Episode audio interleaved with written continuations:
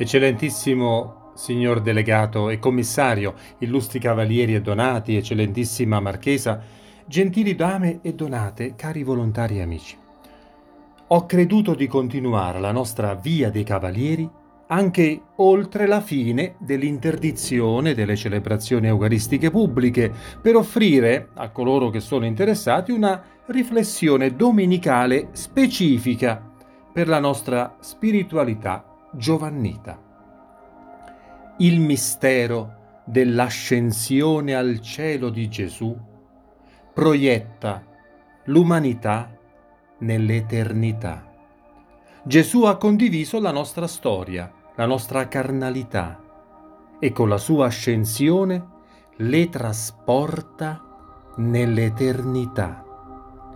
La liturgia orientale celebra lo stupore degli angeli nel vedere la carne umana entrare in cielo. Questa nostra vita terrena, queste nostre esperienze umane e carnali non sono prive di significato, non sono in contrapposizione alla vita eterna, ma sono, per chi crede e ama, l'anticipazione dell'eternità.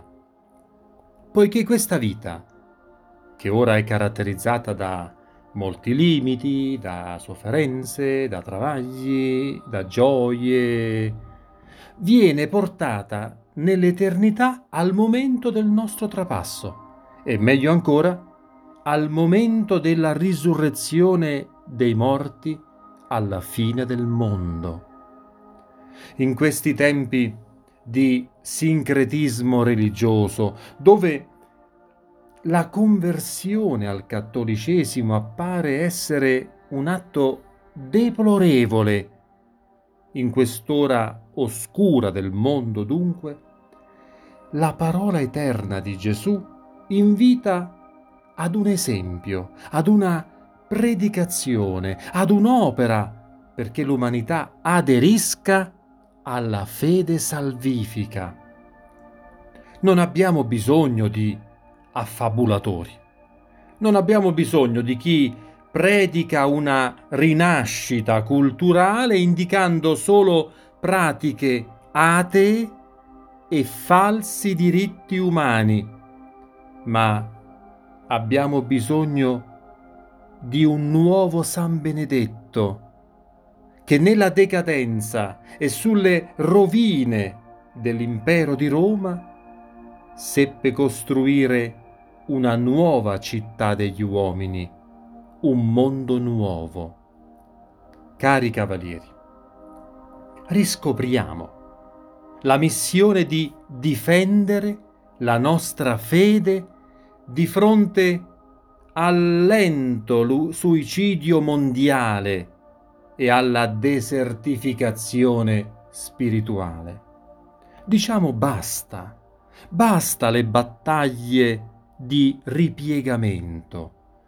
Troppi ripiegamenti per noi cavalieri, diciamo basta, basta alla rassegnazione di fronte alla verità, in una società senza più misure dove tutto è assente.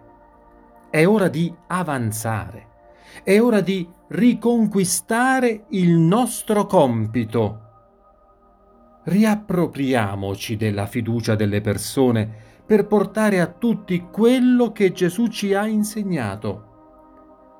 La proposta della salvezza pubblica e integrale della persona umana. Pubblica, perché non è ammissibile una salvezza individuale e noi ci salviamo con e per gli altri.